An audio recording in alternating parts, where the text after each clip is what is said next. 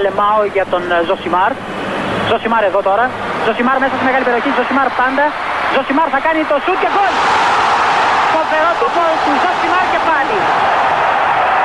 Ο Περέιρα Ζωσιμάρ, 24 χρόνων παίκτης της Μποταφόγκο. Να λοιπόν, ο Ζωσιμάρ, ο αποκαλούμενος μαύρος ράμπο από τον πατέρα του, που ήθελε λέει να τον κάνει πυγμάχο και να πάρει τα πρωτεία του Κάσιους Κλέη. Τελικά ο ίδιος προτίμησε να γίνει ποδοσφαιριστής και πράγματι φαίνεται τελικά αυτός είχε το δίκιο. Το δίκιο λοιπόν με το μέρος του Ζωσιμάρ. Habemus title race. Έχουμε κούρσα στην Premier League. Πώς λένε οι μπασκετικοί, έχουμε παιχνίδι.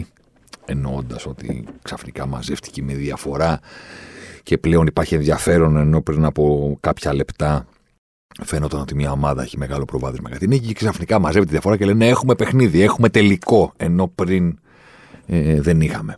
Παρένθεση για να την πω την κακία μου. Είναι τρομερό το ότι έχουν περάσει τόσα χρόνια με 24 ε, χρονόμετρο στο μπάσκετ. Οι πεντάδες που τίθεται αντιμέτωπε κατά τη διάρκεια ενός αγώνα στην Ευρωλίγκα τουλάχιστον, ας πούμε, είναι κάπου 55 διαφορετικές. Και εξακολουθεί ακόμα και τώρα το μπασκετικό συνάφι να πουλάει σαν τίτλο και σαν είδηση νίκησαν, λέει, ξέρω εγώ, πείτε μια μάνα του NBA, οι Hawks, ρε παιδί μου, γύρισαν από διαφορά τόσων πόντων, την επόμενη μέρα τόσων πόντων, την επόμενη... Και λες, ρε παιδί μου, ξέρω, κάθε μέρα που το γράφετε για κάθε αγώνα EuroLeague, NBA, κάποια στιγμή δεν σας πέρασε το μυαλό ότι πλέον είναι φυσιολογικό να συμβαίνει, οπότε δεν είναι για να το βάζουμε στους τίτλους. Δηλαδή, είναι τίτλος όταν είναι σπάνιο, όταν είναι είδηση. Κάθε μέρα το ίδιο πράγμα γίνεται. Κάποια ομάδα κερδίζει 18 πόντους και μετά δεν κερδίζει το μάτς. Και η απάντηση βέβαια είναι απλή. Άλλη πεντάδα είναι αυτή που δημιουργεί τη διαφορά υπέρ της και άλλη πεντάδα τη χάνει. Άλλοι πέντε παίζουν και κερδίζουν τους άλλους πέντε, μετά μπαίνουν άλλοι πέντε και παίζουν αντίπαλους με, αντίπαλοι με άλλους πέντε και μαζεύει διαφορά και στο τέλος, επειδή τελειώνει ο χρόνος, κάποιος κερδίζει αναγκαστικά. Όχι για κανένα λόγο, απλά επειδή τελειώνει ο χρόνος. Αν συνέχιζαν να, να παίζουν, οι πέντε εναντίον άλλων πέντε εναντίον άλλων πέντε, θα άλλαζε αυτό το πράγμα πάνω κάτω, πάνω κάτω, πάνω κάτω, στον αιώνα των αιώνων να μην, ας πούμε. Αν μιλάμε για μια ομάδες που είναι έτσι ισοδύναμες, ας πούμε.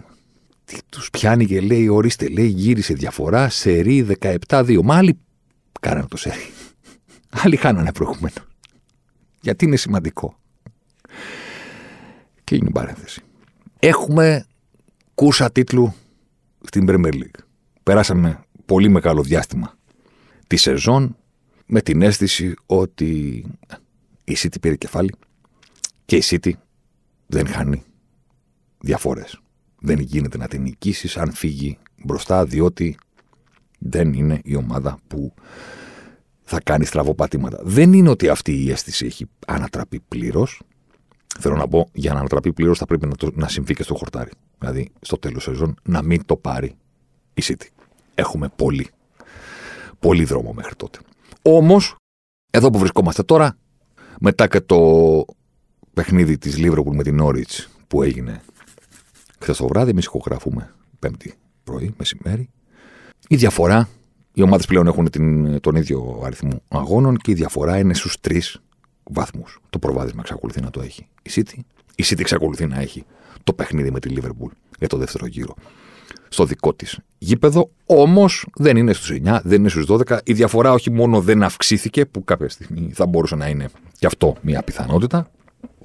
Να ε, κάνει στραβοπατήματα η Liverpool κι άλλα. Οπότε τον νικηφόρο σερί της City να αυξήσει τη διαφορά. Όχι μόνο δεν αυξήθηκε, όχι μόνο δεν έμεινε στα ίδια επίπεδα, αλλά ξαφνικά βρεθήκαμε μετά το αποτέλεσμα του Σαββατοκύριακου, δηλαδή τη νίκη της τότε στο 95 με την κεφαλιά του Κέιν μέσα στο Etihad.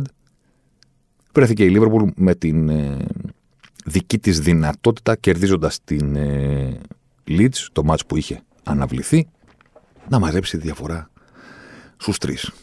Θα είμαι απόλυτα ειλικρινής. Όπως συνηθίζουμε άλλωστε μπροστά σε αυτό το μικρόφωνο. Είναι το σήμα κάθε δεθέν του μαύρου ράμπου. δύο σήματα έχει. Το ένα είναι ότι έχει το δίκαιο με το μέρος του και το άλλο είναι ότι. Εδώ λέμε αλήθεια, ρε παιδί μου, που λέει ένας φίλος. Εντάξει. Τα πράγματα είναι πάρα πολύ ξεκάθαρα στο μυαλό μου. Στην αρχή της σεζόν είχα μεγάλη. Πώς να την πω, περιέργεια Καλά, ανυπομονησία πάντα γιατί ξεκινάει η σεζόν, ξέρετε, ενθουσιασμός και όλα αυτά τα πράγματα. Αλλά μεγάλη περιέργεια όσον αφορά τη δική μου την ομάδα, όσον αφορά τη Λίβερπουλ. Γιατί, γιατί η Λίβερπουλ είχε πίσω της τρεις σεζόν, οι οποίες, ας το πούμε έτσι περιγραφικά, δεν είχαν κοιλάδες, δεν είχαν παιδιάδες. Είχαν μόνο κορυφές και γκρεμούς και τάρταρα. Γαμού της λέξης τα τάρταρα. Η Λίβερπουλ έκανε ακρεφνή πρωταθλητισμό για πρώτη φορά μετά από πάρα πολλά χρόνια τη σεζόν 18-19. Πήγε στα ίσα μέχρι την τελευταία αγωνιστική με τη City, η οποία στις λεπτομέρειες κράτησε το προβάδισμά της και πήρε τον τίτλο σε εκείνη την κούρσα που κατέληξε στην τελική βαθμολογία City 98 βαθμοί, Liverpool 97. Απίστευτα πράγματα. Την επόμενη σεζόν, η Liverpool ευτυχώς για εκείνη, εκείνη τη χρονιά πήρε το Champions League, οπότε κατάφερε να κρατηθεί, να το πω έτσι.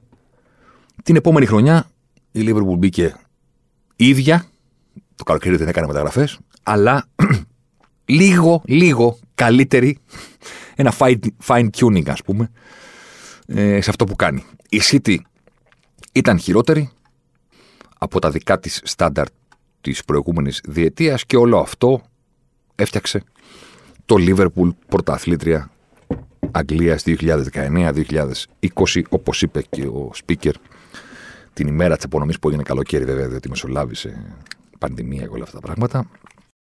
Champions again at last. Μαζί. Το fine tuning εκείνης της Liverpool οδήγησε σε αυτό το οποίο πιθανότατα κάποιοι να το έχουν ξεχάσει, γιατί στον αθλητισμό ξεχνάμε και πηγαίνουμε παρακάτω. Η Liverpool είχε 26 νίκες και μία ισοπαλία σε από τα 27 παιχνίδια στην Premier League. Δηλαδή, OK. Okay. Με τύχη σε όλα αυτά, προφανώς.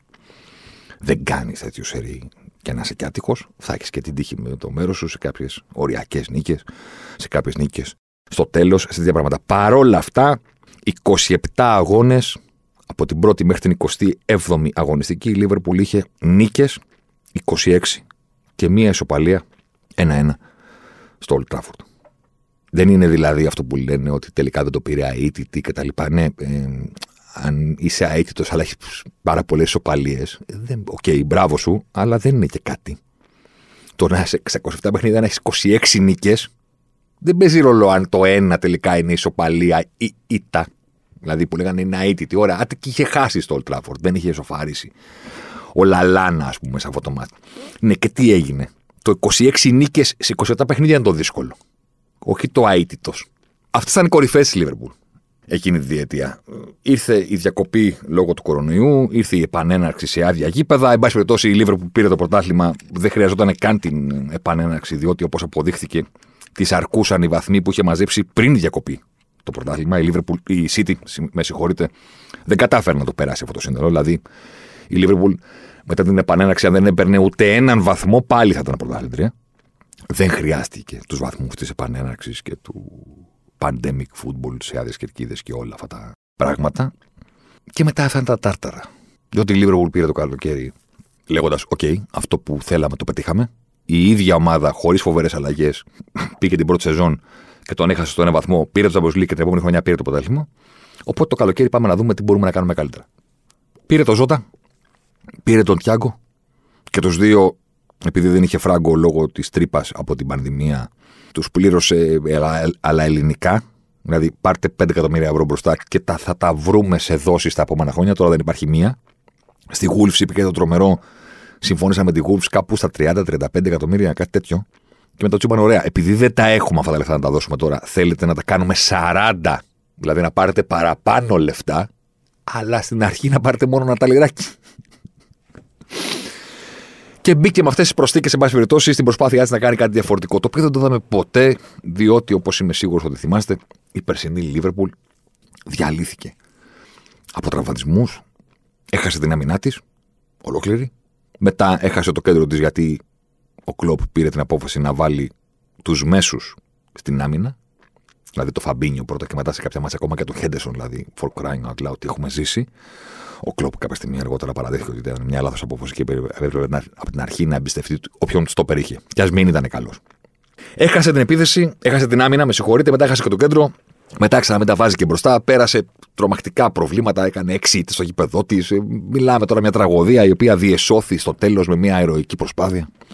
Και εκείνο το φοβερό γκολ του Άλισον στις καθυστερήσεις με κεφαλιά, δηλαδή τι ζήσαμε. Για να καταφέρει στο φινάλε έστω να πει: Ωραία, βγήκαμε Champions League. Μετά από όλα αυτά που περάσαμε, δεν διαλυθήκαμε, δεν βγήκαμε 7η, δεν βγήκαμε 10η. Και είμαστε στην τετράδα και πάμε. Αυτό το πάμε ήταν αυτό που περίμενα στην έναρξη της φετινής σεζόν με μεγάλη περιέργεια. Γιατί, όπως γλαφυρά περιέγραψα, υπήρχαν κορυφές και υπήρχαν και τάρταρα. Δεν υπήρχε κοιλάδα, δεν υπήρχε πεδιάδα, δεν υπήρχε. Ποιο θα ήταν το στάνταρ της φετινής Λίβερπουλ; Αυτή ήταν η απορία στο κεφάλι μου. Τι θα δω; Από τη μία λες, οκ. Μάλλον δεν θα δεις ξανά μια ομάδα σαν εκείνη που πήρε το πρωτάθλημα. Οκ, λογικό. Συμβαίνει μία φορά, το ζεις, το χαίρεσαι. Δεν το ξαναπιάνεις αυτό το ύψος. Οκ, σωστό. Κανένα πρόβλημα. Αλλά πού θα είναι; Η φετινή Λίβερπουλ. Πού θα πατάει. Δηλαδή, ναι, ξεκινάει ο Φαν Ντάικ, αλλά να τον δούμε και αυτό στα πατήματά του. Η επίθεση θα βρει το ρυθμό της. Ο Ζότα τελικά τι μπορεί να κάνει σε μια ομάδα που είναι κανονική. Γιατί και αυτός πέρυσι, όταν άρχισε να τα βάζει, χτύπησε. Έμεινε δύο μήνες έξω σχεδόν από εκείνο ε, το τραυματισμό στο Champions League. Φεύγει ο Βαϊνάλντουμ. Πώς θα είναι το κέντρο; Πήρε τον Κονατέ για την άμυνα, αλλά OK, okay, να δούμε τι θα κάνει κι αυτός. Το βασικό μου ερωτηματικό ήταν το. OK, okay, Έστω ότι η Λίβερπουλ επιστρέφει και είναι καλή. Πόσο καλή; δηλαδή, στην Αγγλία, από τότε που άρχισε η City να παίρνει τα πρωταθλήματα. Με με τον Guardiola όχι τα προηγούμενα χρόνια. Το καλός δεν λέει τίποτα. Δεν είναι κάτι. δηλαδή, καλή είναι η Τσέλσι. Ωραία. Είναι 10 πόντους πίσω. Καλή είναι. Είναι 10 πόντους πίσω. Δηλαδή, δεν λέει κάτι το καλός. Πήγε το πράγμα σε ύψη που απαιτούσαν από τις ομάδες να είναι τέλειες. Το έκανε και η City στη Liverpool, το έκανε και η Liverpool στη City. Οι δυο τους δηλαδή είχαν διαστήματα και σεζόν ολόκληρες που είπαν στον άλλον, κοίταξε να δεις, μόνο το τέλειο είναι αρκετό. Ή, εν πάση περιπτώσει, το πιο κοντινό στο τέλειο. Πόσο κοντά μπορεί να φτάσει στο τέλειο. Ωραία. Μόνο αυτό είναι αρκετό. Αλλιώς, συγχαρητήρια. Μπράβο, δεν ασχοληθεί κανένας μαζί σου στο φινάλε. Δηλαδή, το να είσαι καλό στην Premier League δεν το καταλαβαίνει κάποιος βλέποντας τη βαθμολογία, γιατί σε βλέπει να είσαι πάρα πολύ πίσω. Οπότε, ε, σου λέει ναι, εντάξει, εγώ καλός. Δεν είσαι σαν τους άλλους. Ναι. Αυτό που ίσως να έχει χαθεί όλα αυτά τα χρόνια είναι ότι δεν φταίνε οι ομάδες που είναι πιο πίσω, φταίνε οι άλλοι που είναι εξωφρενικά καλοί. Δεν είναι δηλαδή συνηθισμένα πράγματα αυτά. Δηλαδή, ναι, το πήρε η Λίβερπουλ, το πήρε η City. Κάποτε το είχε πάρει και μια άλλη ομάδα. Ωραία. Το ότι πέτυχαν και οι δύο τον ίδιο στόχο και κατέκτησαν τον ίδιο τίτλο. Δεν συνεπάγεται ότι είναι οι ίδιε ομάδε. Εντάξει. Ή ότι για να είσαι πρωταθλητής, ε, ναι. Όχι. Όχι. Η City και η Liverpool το πήγανε κάπου αλλού. Οπότε είχα μέσα μου σαν οπαδός, εντάξει, την ελπίδα, ας πούμε, ότι θα δω μια Liverpool που θα είναι καλή η απορία ήταν πόσο καλή. Κάποια στιγμή κατά τη διάρκεια της σεζόν, κάπου μέσα μου είπα, είχα την. ξέρεις, πώς να το πω τώρα. Την πικρή παραδοχή ότι η Λίβρεπουλ είναι καλή, η Λίβρεπουλ έχει επιστρέψει, αλλά όχι. Δεν είναι στα στάνταρ που απαιτούνται για να κοντράρει τη City. Καλοί είμαστε, θα βελτιωθούμε και κατά τη διάρκεια της σεζόν. Πάμε να δούμε τι μπορούμε να πετύχουμε στο Champions League. Ε, και έχουμε και τα εγχώρια κύπελα που με τον Κλόπ, ας πούμε, πέρα από την πρώτη σεζόν δεν έχουμε διεκδικήσει σχεδόν ποτέ. Δεν μας νοιάζουν, δεν μας πηγαίνουν. Εν πάση περιπτώσει. Ναι. Πρωτάθλημα, όχι ακόμα. Και ήρθε τελικά η πραγματικότητα να δείξει ότι η Λίβερπουλ είχε πράγματα να βελτιώσει κατά τη διάρκεια της σεζόν. Από αυτά που είδαμε στους πρώτους τρεις μήνες, ξέρω εγώ. Και ταυτόχρονα Πώς ήταν η Λίβερπουλ άτυχη σε κάποια πράγματα μέχρι στιγμής στην Premier League, κάπως έτσι από την ανάποδη σταμάτησε και λίγο η τύχη της City και κάπου μαζεύτηκε το πράγμα και τώρα έχουμε κούρσα τίτλου. Και ο τίτλος που βάζω σε αυτό που έχουμε τώρα είναι ότι μας άξιζε. Όχι εμάς της Λίβερπουλ. Μας άξιζε εμάς των, των φίλων του ποδοσφαίρου. Μας άξιζε να τη δούμε αυτή την κούρσα. Γιατί από ένα σημείο και μετά, κοιτώντας εδώ τους αριθμούς μου που τους έχω μπροστά μου και τους ανανεώνω και τους ξανανανεώνω και βγάζω τα μάτια μου, ας πούμε. Κάποια στιγμή έγινε ξεκάθαρο μπροστά μου ότι πρώτον, αυτές οι δύο ομάδες δεν έχουν καμία σχέση με τις υπόλοιπες. Οπότε δεν με νοιάζει αν είναι η Τσέλση μπροστά στη βαθμολογία ή αν έχει κανένα. Εντάξει, δεν, δεν μπορείτε να μείνει εκεί πάνω. Δεν γίνεται. Είναι πολύ καλύτεροι οι άλλοι δύο. Ένα αυτό. Δεύτερον, δεν έχουν τόσο μεγάλη απόσταση. Δηλαδή, κάποια στιγμή, όταν ήταν διαφορά στους 9 ή στους 12, όταν είχε πει η Λίβερπουλ παιχνίδια λιγότερα ή όλα αυτά, έλεγα ρε γάμο το, είναι λίγο άδικο. Όχι είναι άδικο ότι δεν πρέπει να το πάρει εσύ, πρέπει να το πάρει η Λίβερπουλ. Είναι άδικο που είναι τόσο μεγάλη διαφορά. Θα έπρεπε να έχουμε κούρσα ρε γάμο το. Είναι και οι δύο φοβερές ομάδες, αλλά δεν έχουν μεγάλη απόσταση μεταξύ τους. Δηλαδή, κοιτούσα τους αριθμούς σε αυτό που σας έχω πει, το expected goal difference, δηλαδή το πόσο καλύτερος είσαι από τον αντίπαλο κατά μέσο όρο στα παιχνίδια σου. Εντάξει. Η Chelsea ήταν κάπου εκεί στο 0,60-0,70 expected goals, καλύτερη κατά μέσο όρο από τον αντίπαλο. Φοβερή επίδοση, πάρα πολύ καλή ομάδα, δεν είναι για να κυνηγήσει τους άλλους. Οι άλλοι, δηλαδή η Liverpool και η City, ήταν σταθερά στο 1,35, 1,40, 1,50. Εκεί, ανάλογα και με τον αντίπαλο, ξέρετε, είχαν κάθε Σαββατοκύριακο γιατί επηρεάζεται ο μέσος όρος, ας πούμε κτλ. Ήταν κοντά τα νούμερα τους μεταξύ τους. Μίλια μπροστά από τους υπόλοιπους. Αλλά όχι για να είναι η City τόσο μπροστά από τη Liverpool. Αλλά απ' την άλλη έλεγα, OK, okay, ξέρεις τι, τι να κάνουμε. Καλή είναι η Liverpool, αλλά έβαλε τα χέρια της και έβγαλε τα μάτια της. Εξηγώ.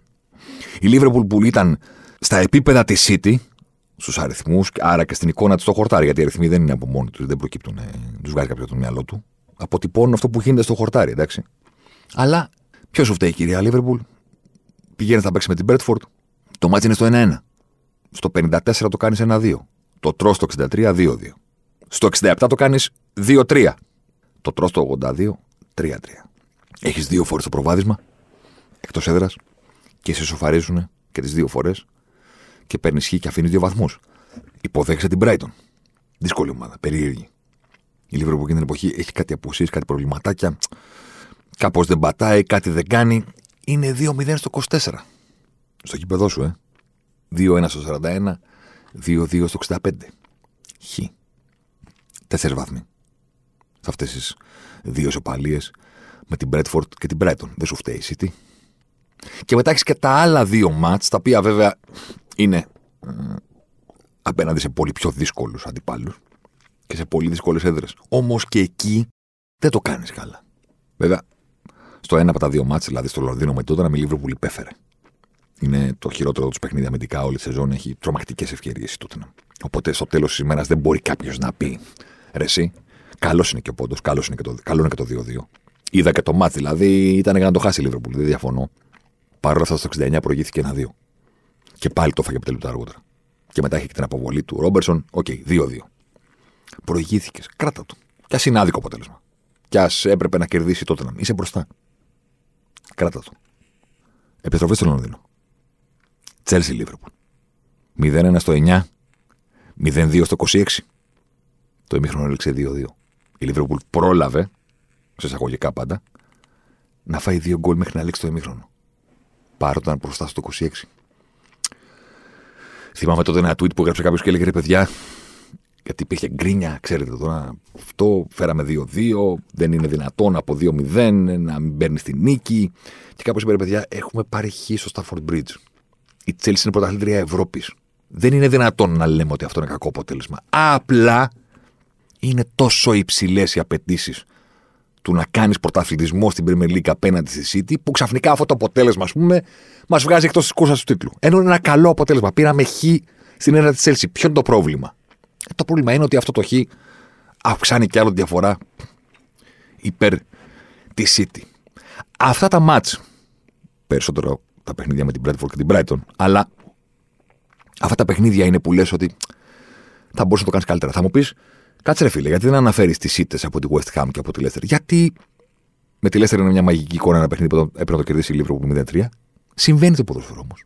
Δεν μπορείς να τα βάλεις με μια ομάδα που έχει 50 ευκαιρίες για να κερδίσει 0-3, δεν τις βάζει και τελικά το τρώει κιόλας. Συμβαίνει. Δεν μπορώ να τους δείξω με το δάχτυλο και να πω κάτι το κάνατε αυτό. Συμβαίνει. Θες να σπάσει την τηλεόραση, ναι, Αλλά συμβαίνει. Δεν μπορείς να βάλεις χέρι. Πήγε στο, στο Λονδίνο να παίξει με τη West Ham. Έχασε. Περίεργο μάτι ισορροπημένο. Δεν θα τους βάλεις χέρι. Τους βάζεις χέρι που προηγούνται σε παιχνίδια και το έχουν φάει. Κάπω το έχει διορθώσει αυτό η Liverpool τελευταία. Κάπου τη βρήκε την ισορροπία. Μην επιστρέψω τώρα σε podcast που έχουμε κάνει νωρίτερα σεζόν που εξηγούσα τι διαφορετικό κάνει φέτος η Liverpool στην επίθεση της. Και γιατί αυτό έχει δημιουργήσει κάποια κενά στην άμυνα. Είναι υπολογισμένα τα κενά. Τα θέλει να το πω. Πώς να το πω τώρα, ας πούμε έτσι. Κάθε υπερβολή είναι η Liverpool. Τα ξέρει ότι υπάρχουν. Το θέμα είναι να μάθει να διαχειρίζεται λίγο καλύτερα. Νομίζω ότι παίζοντας τη σεζόν, προχωρώντας, έχει μάθει να διαχειρίζεται λίγο καλύτερα. Αλλά οι βαθμοί χάθηκαν. Τι έγινε στην άλλη όχθη; στην άλλη όχθη, στη City δηλαδή, συμβαίνει κάτι άλλο. Η Liverpool είναι αυτή που έπρεπε να πάρει τα μάτσα, αλλά δεν έχει κρατήσει το προβάδισμά της. Η City είναι αυτή που τα παίρνει όλα, αρκεί να βάλει γκολ πρώτη. Πρεμιέρα με την Τότνα. Νούνο Εσπυρίτο Σάντο, φίλοι, πάτριου, πώς τα λένε αυτά, στην αρχή της σεζόν. Ένα μηδέν Σόν στο 55, τέλος. Έμεινε μέχρι το τέλος. Κέρδισε το Τότνα. City Palace. 0-1 στο 6 η Crystal Palace. Μένει και με 10 μετά η City. Ναι, εννοείται. Τρώει και δεύτερο το 84 στην προσπάθειά της να σοφαρίσει. 0-2. Southampton City. Πρόσφατα. 1-0 στο 7 η Southampton. Το ισοφαρίζει η City. 58 λεπτά αργότερα. Αλλά δεν το παίρνει. 1-1. City Tottenham. Τώρα. Στο 4. Το 0-1 της City. Νωρίς νωρίς. Τι Tottenham, με συγχωρείτε. Χαμός, ματσάρα, 2-2. Στο 92 ήρθε η κεφαλιά του Κέιν στο φινάλε να δώσει την νίκη στην Tottenham και να στερήσει και από τη City έστω και το βαθμό, αλλά το μάτς εκείνη τη στιγμή η City δεν το έπαιρνε. Στο χ ήταν για μία ακόμη φορά σε παιχνίδι που είχε δεχθεί πρώτη γκολ. Ποιο είναι το μοναδικό που είχε ανατρέψει; Με την Arsenal στο Λονδίνο. 1-0 η Arsenal στο 31, το κάνει 1-1 η City στο 57 και πώς την παίρνει την νίκη. Στο 93, ενώ παίζει μισή ώρα η Arsenal με 10 παίχτε. Αυτή είναι η μοναδική της ανατροπή. Και υπάρχει και το μάτς μεταξύ τους, το οποίο δεν το έχω συζητήσει ούτε για τη Liverpool ούτε για τη City, γιατί είναι το μάτς που κάνανε και οι δύο αυτό που κάνουν φέτος. Δηλαδή η Liverpool προηγήθηκε δύο φορές. Αλλά δεν το πήρε, γιατί στο 69 δέχτηκε την ισοφάριση από το 1-0 και στο 81 δέχτηκε την ισοφάριση από το 2-1 που είχε κάνει στο 76. Εντάξει. Ταυτόχρονα όμως είναι ένα παιχνίδι που η City έκανε το άλλο. Δεν πήρε την νίκη σε μάτς που έφαγε γκολ πρώτη. Είναι αυτό που λένε το βλέπεις το πρότυπο. You see the pattern here. Αυτές είναι οι διαφορές τους. Η, η, η, μία έχει αυτό το θεματάκι και την κράτησε πίσω. Η άλλη έχει το άλλο θεματάκι που ξαφνικά την έφερε τώρα να είναι μόνο τρεις βαθμούς μπροστά. Και στην ουσία αυτό το η μία έχει χάσει βαθμούς σε μάτς που έχει πάρει το προβάδισμα και η άλλη έχει αφήσει βαθμούς σε μάτς τα οποία έχει φάει πρώτη γκολ γιατί δεν αντιδρά, περιγράφουν με έναν τρόπο έτσι χοντροκομμένα, αλλά εύστοχα, και το τι κάνουν φέτος στο γήπεδο. Το τι κάνουν φέτος στο γήπεδο είναι μία συνέχεια του τι έκαναν πέρυσι. Με τον αστερίσκο ότι για τη Λίβερπουλ το πέρυσι δεν το είδαμε ποτέ. Και εξηγούμε. Το καλοκαίρι του 20 το καλοκαίρι, πιο καλοκαίρι τώρα, pandemic football, θυμάστε. Εν πάση περιπτώσει, στη σεζόν 2021 η Liverpool μπήκε απίστευτο ως πρωταθλήτρια Αγγλίας. Και ξέρετε ποια είναι η έκφραση του να υπερασπιστείς το τίτλο σου. The Champions. Εντάξει. Οπότε όλες οι ερωτήσεις πριν τη σεζόν, στην αρχή τη σεζόν, στα φιλικά, στην προετοιμασία, την προετοιμασία τέλος πάντων, ξέρετε το τι καλοκαίρι ήταν εκείνο, Σεπτέμβριο ήταν την καλοκαίρι. Όλα αυτά, ε, οι μεταγραφές ακόμα, οι ερωτήσεις για τις μεταγραφές, όλα αυτά ξεκινάνε και καταλήγουν στο για να υπερασπιστείτε τον τίτλο σας. To defend your title, λέγανε οι Άγγλοι δημοσιογράφοι στον κλοπ. Και ο Γερμανός σε μία όχι τυχαία αποστροφή του λόγου του είπε δεν πρόκειται να υπερασπιστούμε τον τίτλο μας, θα του επιτεθούμε. Στα αγγλικά βγάζει καλύτερο νόημα. We're not gonna defend our title, We're gonna attack it. Είπε ο Κλοπ. Μεγάλε Κλοπ, τι είπες πάλι. Παναγία μου την κουρού εσύ. Οι οπαδοί τη Λίβερπουλ, ας πούμε, τρελάθηκαν με την ατάκα αυτή. Πώς τα λες πάλι, Γερμανέ και τα λοιπά. Η ατάκα του Κλοπ δεν ήταν μόνο ένα αφιολόγημα της στιγμής. Ήταν εκτακτική απόφαση. Αν κάποιος παρακολούθησε στενά τη Λίβερπουλ και την ξέρει, όπως εγώ ας πούμε, πέρυσι, φάνηκε πριν έρθουν οι τραυματισμοί, πριν έρθει η κατρακύλα, η πτώση χωρίς αλεξίπτωτο, φάνηκε ότι η Λίβερπουλ μπήκε στη σεζόν ως πρωταθλήτρια Αγγλίας με στόχο, με στρατηγική απόφαση το ποδόσφαιρο που θα παίξει στην πανδημία να είναι ποδόσφαιρο ακόμα μεγαλύτερης επίθεσης. Κι άλλο. Κι ας χάσουμε κάτι από την άμυνα μας. Κι άλλο. Πήραμε και τον Τιάγκο, πήραμε και τον Ζώτα. Θέλουμε να γίνουμε ακόμα καλύτεροι επιθετικά. Φάνηκε για λίγο. Το έβλεπα και έλεγα, κοίτα να δείτε ρε παιδί μου, αυτό εννοούσε ο Κλόπ όταν έλεγε. Θα επιτεθούμε στον τίτλο. We're going to attack the title. Και μετά θλίψη. Ο Μίχλη έρευος, σκότος. Εντάξει. Έφτασε λίγο που να κάνει. να περνάνε οι ομάδες από το Anfield για πλάκα. Χάσαμε δύο φορές από τη φούλα, δηλαδή που υποβάστηκε για όνομα του Θεού. Μέσα έξω. Τέλος πάντων. Αυτή την διάθεση δεν την είδαμε πέρυσι τελικά στην πράξη σε όλη τη σεζόν, αλλά τη βλέπουμε φέτος σε όλο της το μεγαλείο. Η Λίβερπουλ σταθερά από την αρχή της σεζόν έχει μεγαλύτερη επιθετικότητα από τη City. Το οποίο δεν γίνεται. Η City είναι κάθε χρόνο από, την, από τότε που ήρθε ο Guardiola η πρώτη ομάδα στα expected goals. Δεν υπάρχει κάποιος να το αμφισβητεί αυτό εκτός από φέτος.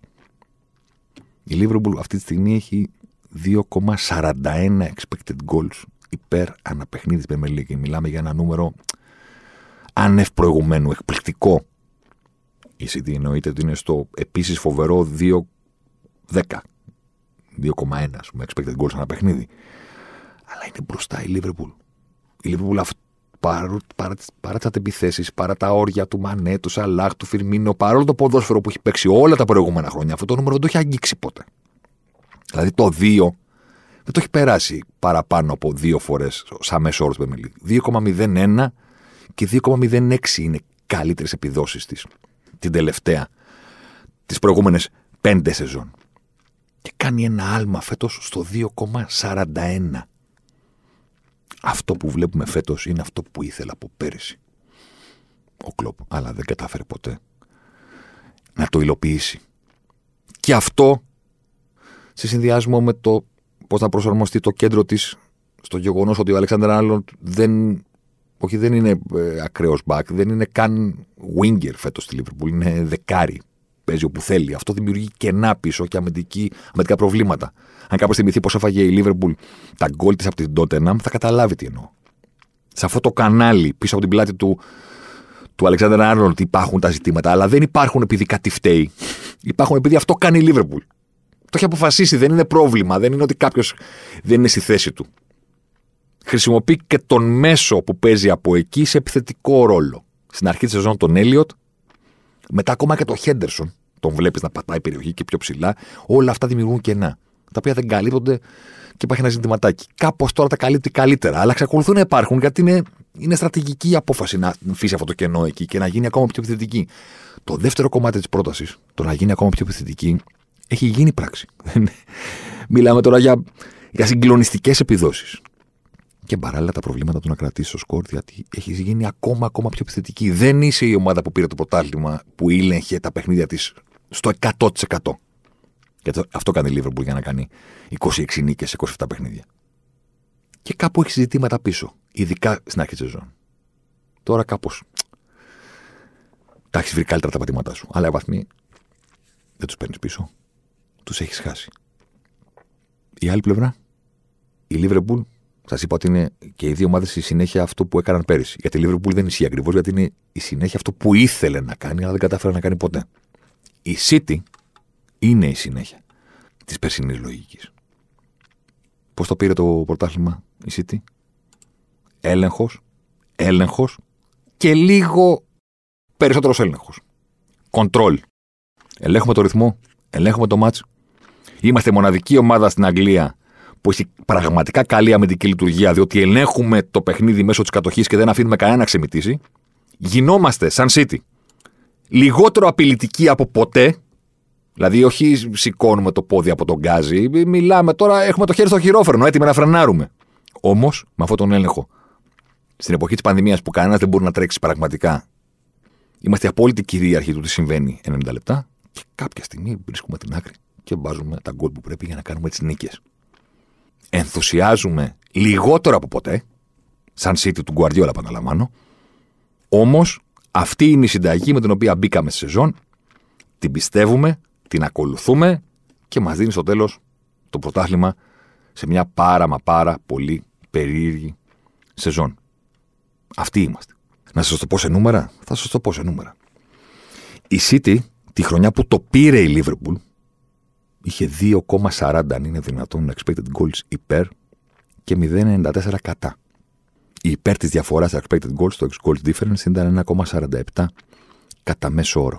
Και πάει πέρυσι και από το 2,40 της επίθεσής της πέφτει στο ιστορικά χαμηλό για ομάδα του Guardiola 1,75. Boring City, ρε παιδί μου. Πώς το λένε; Όμως, από το 0,94 expected goals που δεχόταν στην επίθεση, πέφτει στο 0,63 πέρυσι. Είναι η καλύτερη αμυντική λειτουργία της Αγγλίας μακράν.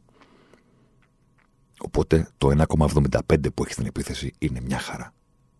Για να τις δίνει νίκες. Γιατί έχει την αμυντική ασφάλεια που δεν έχουν οι άλλοι. Καλά, η Liverpool εδώ συζητάμε που δεν έχουν οι άλλοι. Έχει το 1,75 που μπορεί να μην είναι νούμερο city του Guardiola, αλλά είναι μια χαρά. Πάλι είναι καλύτερη επίθεση στην Αγγλία. δεν, δεν απειλεί κάποιος περισσότερο δηλαδή, θέλω να πω. Εντάξει. Και το expected goals difference είναι 1,12 expected goals υπέρ της. Της αρκεί.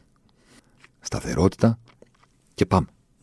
Κάπως έτσι είναι η συνταγή της και φέτος. Ναι, από το 1,75 της επίθεσης είχε ανέβει πλέον στο 2,10 2,1 φέτος. Εντάξει. Και η, επίθε... και η άμυνά της από το 0,63 στο 0,71. Εξακολουθεί να είναι πάρα πολύ καλή αμυντικά. Αλλά δεν έχει τον γκάζι που είχε τη σεζόν 17-18, τη σεζόν 18-19, τη σεζόν 19-20 που δεν το πήρε. Τότε κάθε φορά τα expected goals ήταν κατά μέσο όρο πάνω από 2,2 το παιχνίδι. Τώρα είναι στο 2,1. Η άμυνά της 0,71.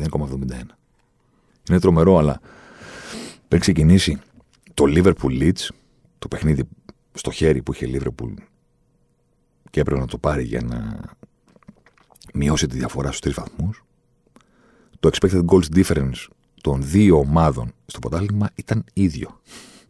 Σας το ορκίζομαι. 1,38 και οι δύο. Η, η City με χειρότερη επίθεση αλλά καλύτερη άμυνα ή η Liverpool με καλύτερη επίθεση αλλά χειρότερη άμυνα. Η διαφορά, το expected goals difference των δύο ομάδων μέχρι στιγμή σεζόν, μέχρι να γίνει η σέντρα στο Liverpool Leeds ήταν 1,38. 1,38. Ίδιο. Αυτό έβλεπα και έλεγα. Αυτό που σας είπα νωρίτερα στο podcast. Ότι ρε γάμο το. Πρέπει να γίνει ντέρμπι ρε γάμο το. Δεν είναι για να το πάρεις ήδη μια βάθμο μπροστά. Δηλαδή είναι άδικο. Άδικο. Άδικο να μην γίνει ντέρμπι. Μετά ποιο θέλει να το πάρει. Τώρα εντάξει, η Liverpool έκανε. Ε, την ισοπαίδωσε τη Λίτσα, ας πούμε. Ε, αυτή τη στιγμή, ξέρω εγώ, είναι στο 1,46 το δικό της expected goal difference και 1,38 τη City. Λεπτομέρειες. Μία πάνω, μία κάτω. Είναι και οι δύο εκπληκτικές. Είναι και οι δύο μίλια μπροστά από το 0,68 expected goal difference που έχει η τρίτη καλύτερη ομάδα της Αγγλίας, η Chelsea. Βασικά είναι διπλάσια η δική τους επίδοση. Για να καταλάβετε την απόσταση. Δηλαδή διπλάσια καλύτερη. Δύο φορές καλύτερα να ήταν η Τσέλση, δεν θα τους έφτανε. Είναι τόσο μακριά. Κάτι άλλο που το ας πούμε και γελούσα είναι ότι ξέρω εγώ, το expected goal difference στη Liverpool αυτή τη στιγμή είναι 1,46, δεν είπαμε. Μπράβο, ωραία. Ωραία, κάτσε να το δω μπροστά μου γιατί το έχω. Το 1,46 της Liverpool που είναι το expected goals difference είναι κοντά στο 1,50 που έχει η United expected goals υπέρ. δηλαδή η Liverpool η διαφορά από τον αντίπαλο είναι όσοι έχει η United σαν απειλή. 1,50. Το 1,48 της Liverpool είναι ίδιο με το τα expected goals υπέρ της Chelsea. 1,48 έχει. Είναι τρομερό. Να μιλήσουμε με μπασκετικούς όρους που σας αρέσουν για τι τελάτρε του μπάσκετ. Γι' αυτό και ακούτε Ζωσιμάρ. Είναι σαν να έχεις μέσο όρο να κερδίζεις τον αντίπαλο με 50 πόντους διαφορά και ο τρίτος στη βαθμολογία να βάζει 50 πόντους στην επίθεση. Αυτό είναι.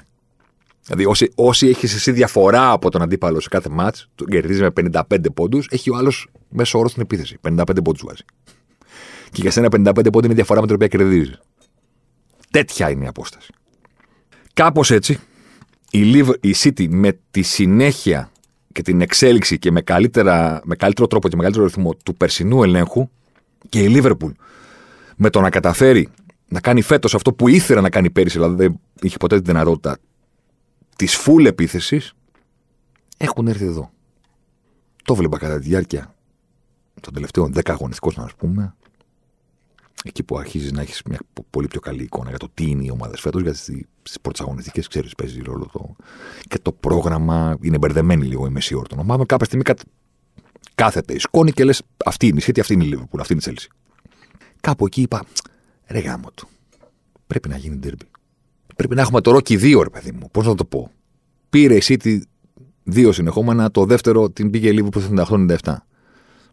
Νίκη της City. Επανήλθε η Liverpool και πήρε το πρωτάθλημα το 2020. Στην πραγματικότητα δεν έχουμε δει ρεβάνς, ρε παιδί μου. Αυτό θέλω να πω.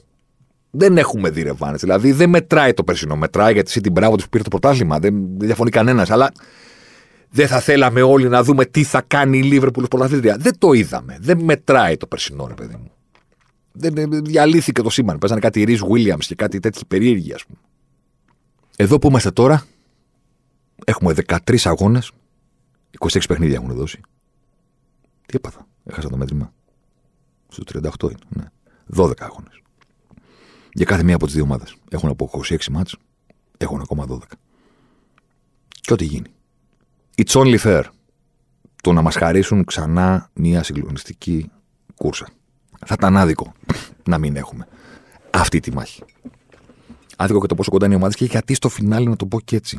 Δεν είμαι σίγουρος ότι πήρε χαμπάρι πολλοί κόσμος από τους ουδέτερους του πόσο καλή είναι η φετινή Λίβερπουλ. Ότι έχει επανέλθει σε αυτά τα στάνταρ.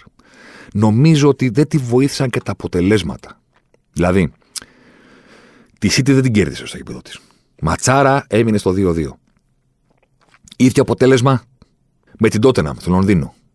2-2. Ίδιο αποτέλεσμα με την Τσέλσι. 2-2. Δηλαδή υπήρχε αυτή η αίσθηση ότι ξέρετε, παιδί μου, ναι, επανήλθατε, αλλά δεν είστε τόσο καλοί. Δεν το είχε πάρει χαμπάρι. Δεν υπάρχει το αποτέλεσμα να κάνει λίγο τον κόσμο. Ενώ η City, ξέρω εγώ, πήγε στο Λονδίνο, ντέρμπι στην αρχή της σεζόν, ήταν πρωταθλήτρια Ευρώπης, η Τσέλσι, αού, αού, αού, 0-1, ευχαριστώ πολύ, γεια σας. Το είχε το ματς που έδειξε την ισχύ της. Η Liverpool έφερε με την Chelsea και τη City ένα-ένα, ε, δύο ισοπαλίες στο γήπεδο της. Δεν κέρδισε καμία από τις δύο. Πήγε στο Λονδίνο ισοπαλία με την Tottenham. Πήγε στο Λονδίνο ισοπαλία με την Chelsea. Έχασε από τη West Ham. Θα μου πεις έβαλε πέντε στη United και θα, σου πω. Ε, OK. Okay. Ναι, θέλω να πω ότι. αυτό το χρεώνουμε και το συζητάμε στο context του τι χάλια έχει United. Δεν το παίρνεις να δεις για να πεις και να αποδείξεις την ισχύ της Liverpool. Πήγε και η City κέρδισε με 2-0. Ε, εντάξει, τι 2, τι 5 θέλω να πω. Δεν ήταν αποτέλεσμα. Δεν είχε αποτέλεσμα η Liverpool. Η αλήθεια είναι. Θα μου πεις έκανε μόνο νίκες στο Champions League στον όμιλο. Εντάξει, τώρα ποιος ασχολείται, ξέρω. OK. Okay. Έμεινε κρυμμένο λίγο, έχω την αίσθηση. Το ότι έχει επιστρέψει και δεν έχει επιστρέψει απλώς ως καλή, όπως έλεγα στην αρχή του podcast, αλλά απλά ξανά ως εξωφρενική ομάδα στο επίπεδο της City που ήταν μπροστά. Η βαθμολογία, η απόσταση και η έλλειψη ενός δύο παιχνιδιών που θα κάνουν τον κόσμο να πει πω πω πω πω, πω, πω τι κάνει η Liverpool στέρισαν έτσι λίγο το, από το αφήγημα του πόσο εξωφρενική είναι και φέτος, το πόσο επέστρεψε σε τόσο υψηλά στάνταρ. Δεν είχε τη μεγάλη νύχτη. Έβλεπε κάποιος και έλεγε Ναι, ρε παιδί μου, αλλά έχει ζητήματα. 2-2 ξανά με την City 2-2, με την Tottenham 2-2, με την Chelsea 2-2. Να, κάτι της λείπει. Καλή είναι, ρε παιδί μου, αλλά κάτι της λείπει. Μπορεί. Μπορεί και όχι. Αυτή τη στιγμή είναι τρεις βαθμούς πίσω. Ξεκολουθεί να είναι εσύ το φαβορή. Έχει τρεις βαθμούς μπροστά. Έχει πολύ μεγάλο ρόστερ. Έχει και το City Liverpool στο γήπεδο της. Αλλά έχουμε την κούρσα που μας άξιζε, που αξίζει να δούμε από αυτές τις δύο ομάδες, σαν έτσι ρεβάνς, σαν ένα ακόμα πολύ μεγάλο παιχνίδι με ένα νικητή στο φινάλε του, γιατί δεν το είδαμε πέρσι και που αξίζει σε εμάς που είμαστε Liverpool κάτι ρε γάμο το. Ακόμα και κάποιοι που είναι Liverpool, έχω την αίσθηση δεν έχει καταλάβει πόσο καλή είναι αυτή την ομάδα. Για τους λόγους που εξήγησα νωρίτερα. Δηλαδή, αυτοί δεν είναι ότι το έχουν χάσει μόνο ε, οι ουδέτεροι. Ακόμα και οι φίλοι της Liverpool δεν νομίζω ότι έχουν την αίσθηση του πόσο καλά επέστρεψε φέτος η Liverpool. Όχι από την αρχή, ναι, αλλά στην πορεία το βρήκε. Και το βρίσκει και όλο ένα και περισσότερο. Και τώρα, και τώρα ό,τι γίνει. Τώρα πάμε ξανά σε συνθήκες 18-19. Πρέπει να πάρουν όλα τα μάτια. Δεν υπάρχει. Εύκολο, δύσκολο, δεν υπάρχει τίποτα. Τώρα πρέπει να πάρουν όλα τα μάτια. Η Liverpool και πριν έπρεπε να τα πάρει όλα για να μείνει κοντά. Δεν ε, είχε περιθώρια. Απλά θέλω να πω πλέον ότι φτάσαμε στο, στο οριακό. Τώρα μόνο νίκες.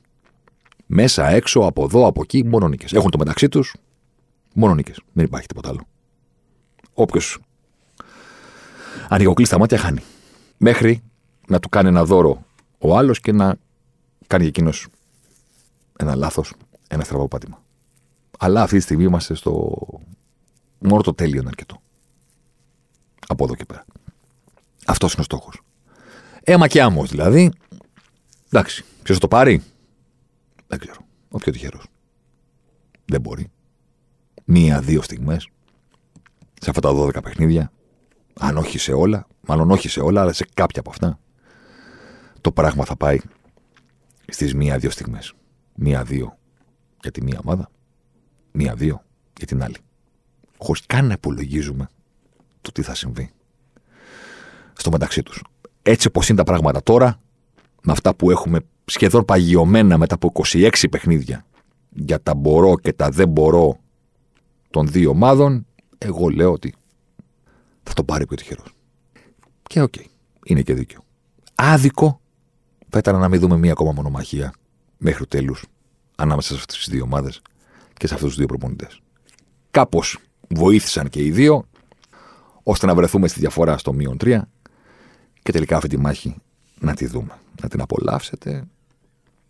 Α κερδίσει ο καλύτερος που λέγανε παλιά οι speaker και ας κερδίσει το ποδόσφαιρο, λέω εγώ, και όχι η βλακεία του καθενός που δεν θα πρέπει να δίνουμε σημασία στο social, που περιμένει να δει ποιος θα αποτύχει για να τον κοροϊδέψει, χωρίς να καταλαβαίνει ότι μιλάμε για, για δυσθεώρητα ύψη.